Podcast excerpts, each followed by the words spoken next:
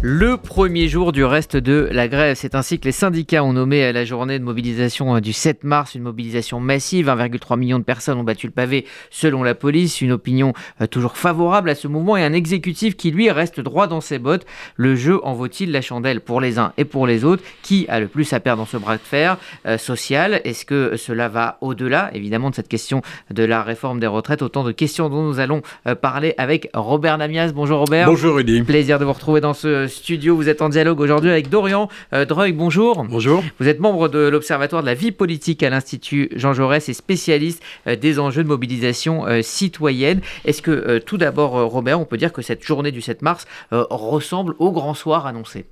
Oh, Grand soir, non, mais en tous les cas, on voit déjà que ça n'est pas le premier jour du reste, mais le premier jour d'une série puisque dès, après-demain, dès, dès samedi, il y aura une nouvelle manifestation. Tandis que il faut le constater, essayer de le comptabiliser. D'ailleurs, on le verra avec une journée euh, de euh, manifestation de jeunes aujourd'hui et de blocage d'universités et de lycées. Euh, tandis quand même que les blocages sont assez nombreux, il faut bien le dire. Et en tous les cas, suffisamment pour désorganiser en partie, en partie, la vie quotidienne des Français. Si ça devait se prolonger, on voit bien qu'il y aurait un problème d'alimentation de carburant très sérieux, et donc là, euh, un problème de mobilité euh, pour les Français, et puis euh, les transports en commun eux-mêmes, toujours dans le secteur de la mobilité, contrairement aux différents mouvements des mois de janvier et février, se prolongent et se prolongent et vont, être à chaque fois relayés par une nouvelle journée de manifestation. Donc non, euh, ça n'est pas le grand soir.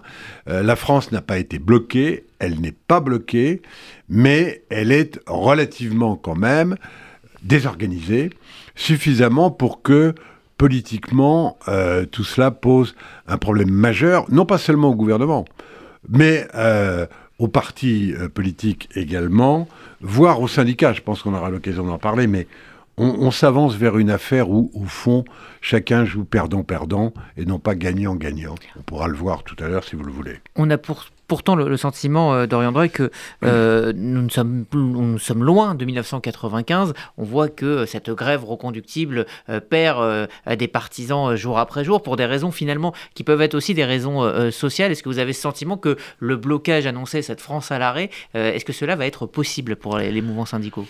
Oui, alors vous avez raison. C'est euh, toujours délicat de, faire des comparaisons avec, euh, avec euh, l'histoire aujourd'hui, en tout cas quand on parle de mobilisation sociale, parce que depuis 95, bon, il y, a eu plein de, réformes qui, qui, font que les mobilisations syndicales et sociales sont atténuées structurellement. Pense à au service minimum ou autre. Donc au télétravail. Et, le télétravail, de nouveaux modes de, de, de, travail. Mais là où Robert Namias, et je suis, je suis complètement d'accord avec vous, et ce que vous dites est intéressant, c'est le premier jour du reste de tes grèves. En fait, ce qui va être intéressant, c'est de voir s'il y a une coalition entre les différents mouvements qui s'organisent aujourd'hui. Il y avait la mobilisation syndicale mardi, mercredi c'était la journée internationale du droit des femmes, aujourd'hui c'est les étudiants, euh, demain c'est les jeunes pour le climat, samedi rebelote euh, sur un temps de week-end, donc ça va être intéressant aussi de voir la comparaison entre un temps de, deux semaines et un temps de week-end. Et, en fait, il y a une tentative dans euh, ce calendrier de faire coaliser des colères, parce que les colères, elles sont pas que cristallisées sur la question de la réforme des retraites, en fait. C'est euh, ce qui sert de, de, euh, catalyseur sur un certain nombre de, ressentiments qui existent aujourd'hui euh, dans la société. Et, là où je suis aussi d'accord avec vous, c'est qu'il y a, a, c'est du perdant-perdant. Ce que révèle aussi cette, cette, cette crispation sociale et, ce mouvement social, c'est en quelque sorte un blocage institutionnel. Il y a un blocage politique, mais il y a aussi un blocage institutionnel. C'est-à-dire qu'aujourd'hui, nos institutions arrivent à une limite et n'arrive plus à organiser le consensus ou le dialogue entre différentes formes de légitimité démocratique, qui sont effectivement la légitimité de la démocratie représentative, euh, qui procède de l'élection, mais aussi de euh, la démocratie euh, sociale et des corps intermédiaires. Robert? Oui, moi je voudrais revenir sur ce perdant-perdant. Pourquoi perdant-perdant Pour le gouvernement et, et le président, c'est évident. Cette loi va être votée, très certainement. Soit dans les pires conditions, par un 49-3 parce que le gouvernement se rend compte qu'ils n'ont même pas la majorité avec la droite des républicains à l'Assemblée nationale, ce qui serait la pire des choses, soit avec le vote de la droite, ce qui serait un moindre mal, Mais c'est quand même une loi qui sera votée alors qu'elle est incontestablement totalement impopulaire. Faut-il d'ailleurs euh, ne faire que des lois euh, qui ont un consensus euh, majoritaire? Pas sûr. Les réformes sont souvent douloureuses. Mais là, les crispations sont telles et le rapport à l'exécutif et au président est tellement dégradé quand même qu'on peut se poser la question des conséquences d'une loi qui va passer dans ces conditions. Donc, incontestablement, sauf un retournement de situation euh, dans les six mois ou l'année qui vient pour le président de la République, c'est un, président qui est, pour l'instant en tous les cas, perdant. C'est le cas également des syndicats, contrairement à ce qu'on pense. Parce que, objectivement, à partir du moment où la loi sera votée, comme je le dis, dans des conditions, alors les syndicats, dans ce cas, espèrent qu'elle sera soit invalidée par le Conseil constitutionnel, soit euh, purement et simplement euh, non suivie euh, comme ça avait été le cas de la loi sur le CPE, avec abandon de la loi dès qu'elle est euh, adoptée et, sans décret d'application. Ce ne sera pas le cas non plus. Donc de toute façon, les syndicats sont perdants parce que faire un mouvement de cette nature, de cette ampleur, qui désorganise quand même en partie, on, vient de le voir, euh, le pays pour un résultat aussi piètre, et, avec quel débouché, et quel débouché politique, même si ce n'est pas l'affaire des syndicats, peut se poser la question. En, cela, ils sont perdants. Et puis alors, il y a vraisemblablement un grand perdant, c'est le réformisme, le syndicalisme réformiste et d'une certaine manière Laurent Berger. Car, euh, euh, honnêtement, Laurent Berger a suivi le mouvement parce que euh, il avait dit, et donc il ne pouvait pas se renier, que le report de l'âge légal était la ligne rouge infranchissable pour la CFDT. Mais pourquoi l'a-t-il dit Alors qu'en réalité, quand on regarde bien, cette loi est une petite loi, une loi réformette, déjà avec euh, les lois El, El sur le travail et avec euh, euh, la, loi faite adoptée par François Hollande et le nombre de trimestres de cotisation. On est aux 63 ans, on sera un jour aux 64 ans. Enfin, tout, tout cela, en plus, c'est un énorme volcan euh, sur euh, euh, trois brindilles. loin de la réalité. Hein. Bon, voilà, parce que on, y est déjà finalement dans les 63, 64 ans, et on y sera dans les, dans les deux ou trois ans qui viennent par le biais des cotisations, etc. Donc, de ce point de vue-là, la prise de position très dure, poussée par sa gauche de Laurent Berger, au fond, n'arrange pas Laurent Berger, ça c'est son affaire, mais même le, réformisme et, le syndicalisme réformateur, et euh, avec une responsabilité vraisemblablement euh, du côté du pouvoir exécutif et du côté d'Emmanuel Macron qui n'a pas joué ce jeu. Mais c'est une réalité. D'où, effectivement, je le dis, euh, il y a dans cette affaire des perdants, sans doute tous, parce que je n'ai pas parlé des partis politiques. Mais enfin, euh, que vont gagner dans cette affaire euh, le, parti Renaissance, les LR, qu'ils votent ou qu'ils ne votent pas euh, L'image pitoyable qu'a donnée la gauche, les Insoumis et la NUPES. Le seul gagnant, c'est le Le seul gagnant, c'est le, le Rassemblement national, dont tous les autres disent qu'ils ne le veulent pas, évidemment, au pouvoir. Donc, là aussi, perdant pour les partis politiques. Quelle affaire? Dorian Andreuil, est-ce qu'il y a une possibilité de sortir par le haut? Non, je ne pense pas. J'ai plutôt le sentiment, moi, que les jeux sont, sont, sont faits et que dans tous les cas, euh, le président de la République va vouloir aller au bout de, euh, de cette réforme dont il constitue pour lui désormais un totem, euh, un totem très fort et un marqueur très fort de son deuxième quinquennat. en revanche, sur le temps court, il peut, euh, il peut aller au bout de, euh, ce projet de loi. Euh, et dans tous les cas, il se tient d'ailleurs à, bonne distance du, projet de loi en lui-même. On le voit quand les débats parlementaires commencent, que ce soit à l'Assemblée nationale ou au Sénat, généralement il est en déplacement à l'étranger, il se, il se refocalise sur une fonction régalienne, sur le domaine réservé, qui est la diplomatie. Et les seuls moments où il entre en première ligne, c'est dans la pause parlementaire à Rungis et au Salon de l'Agriculture, où il vient, comme ça, dans un côté façon français, défendre la mesure. Donc, dans tous les cas, ce qui est peut-être un pari du côté de, de l'Élysée, c'est de se dire que c'est le gouvernement qui est en première ligne. et un gouvernement, on peut en changer dans un quinquennat.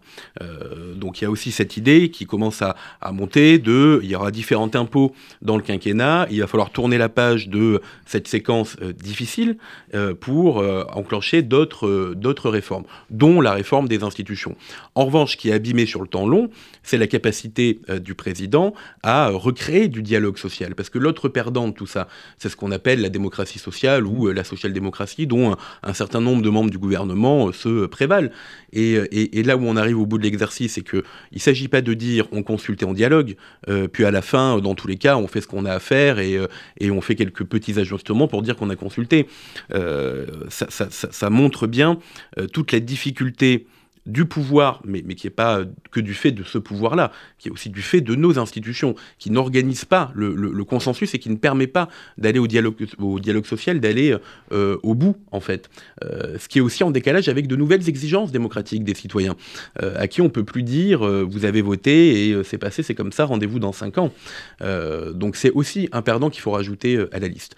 Et dans euh, par contre, la liste des gagnants, côté parti politique, il y en a une, c'est Marine Le Pen, qui euh, non seulement se tient, elle aussi, à bonne distance euh, de, tout le mouvement, toute la France a compris quel est son, positionnement sur, la réforme des retraites. Elle n'a pas besoin d'aller faire des esclandres dans l'hémicycle. Et en revanche, au contraire, pour elle, si c'est adopté, peu importe dans, quelles conditions d'ailleurs, c'est tout bénéfique parce qu'elle pourra en prendre appui pour la prochaine campagne et, faire de l'abrogation de, cette loi un totem de campagne présidentielle.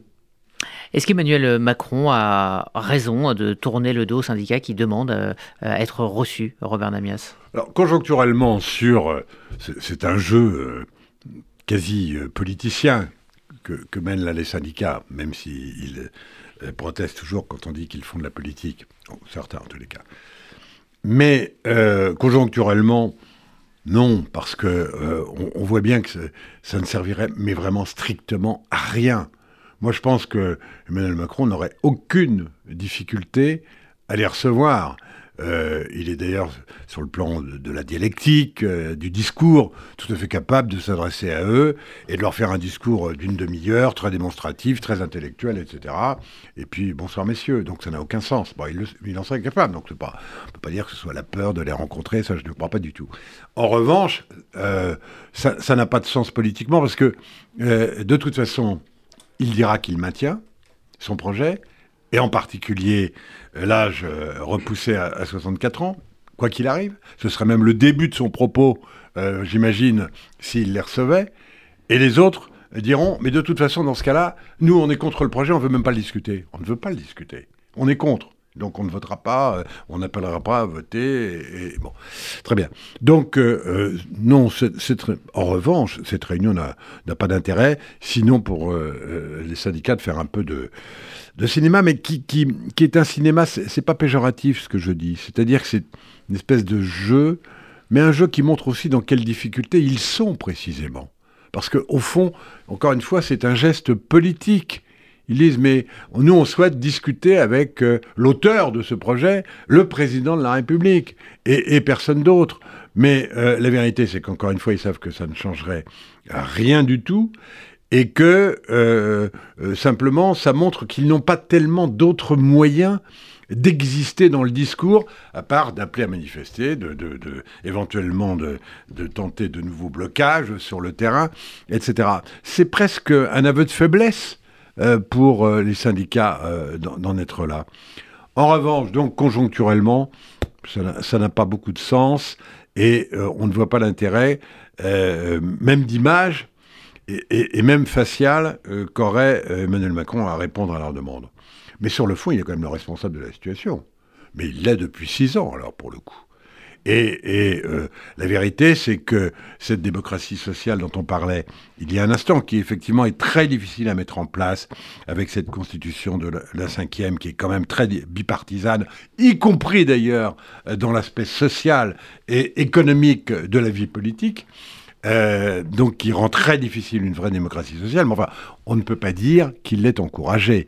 Il l'a même, il a même contribué à l'abîmer encore un peu plus dans des rapports, on le dit souvent, totalement détériorés avec la CFDT, qui est quand même le premier syndicat de France. Il nous reste une petite minute, Dorian Droy. Est-ce que vous pouvez dire faire des prédictions, de voir euh, si euh, ce mouvement venait à se durcir, si la France progressivement arrivait à un blocage, à qui, euh, vers, vers, où pencherait l'opinion des Français qui pour l'instant sont favorables non seulement au fait de protester, mais aussi même de bloquer pour certains d'entre eux? Mm. Le, jeu des prédictions est, très difficile, mais on, peut, on peut imaginer que l'opinion restera du côté euh, du mouvement euh, syndical, parce que l'intersyndical a déjà gagné la bataille de l'opinion publique, euh, ou par effet de miroir, l'exécutif l'a perdu, mais on l'a vu dès le début de, ce débat, plus le gouvernement faisait œuvre de pédagogie, plus l'opinion publique se cristallisait contre le report de l'âge. Donc c'est pas un enjeu de pédagogie ou de mieux faire passer les messages ou qu'ils imprègnent pas, c'est qu'il y a un refus catégorique de ce report de l'âge dans l'opinion. Pourquoi Aussi parce que, ce que on passe à côté du débat dans cette question des retraites. C'est le rapport au, travail, c'est le rapport euh, à la dignité de la vie, c'est le rapport à comment est-ce qu'on répond à une quête de sens, comment est-ce qu'on réorganise sa vie, qui sont des sujets qui traversent l'opinion depuis 30-40 euh, ans, mais qui sont accélérés de par le, Covid.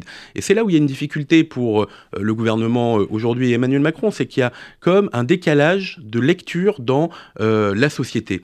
un manque de capteurs, mais un décalage avec les, les enjeux de sa présidence et les enjeux qui, traversent la société. Donc c'est difficile de, faire le jeu des prédictions, mais je, ne pense pas que le, soutien euh, de l'opinion euh, change du tout au tout et en, aussi grande proportion euh, au fur et à mesure que les, la, grève va amplifier. Maintenant, il y, a un horizon. Hein. L'horizon, c'est le 16 mars. Le 16 mars, enfin le 15 mars, c'est la commission mixte paritaire. Et, une fois que ça sera voté et adopté, il faudra voir comment l'intersyndicale continue sa mobilisation ou pas. Merci euh, Dorian Androy, euh, donc, euh, écrivain responsable associatif, politologue et donc expert associé à la Fondation Jean Jaurès. Merci à vous Robert Namias et à la semaine prochaine pour donc des, bah, de nouvelles conversations.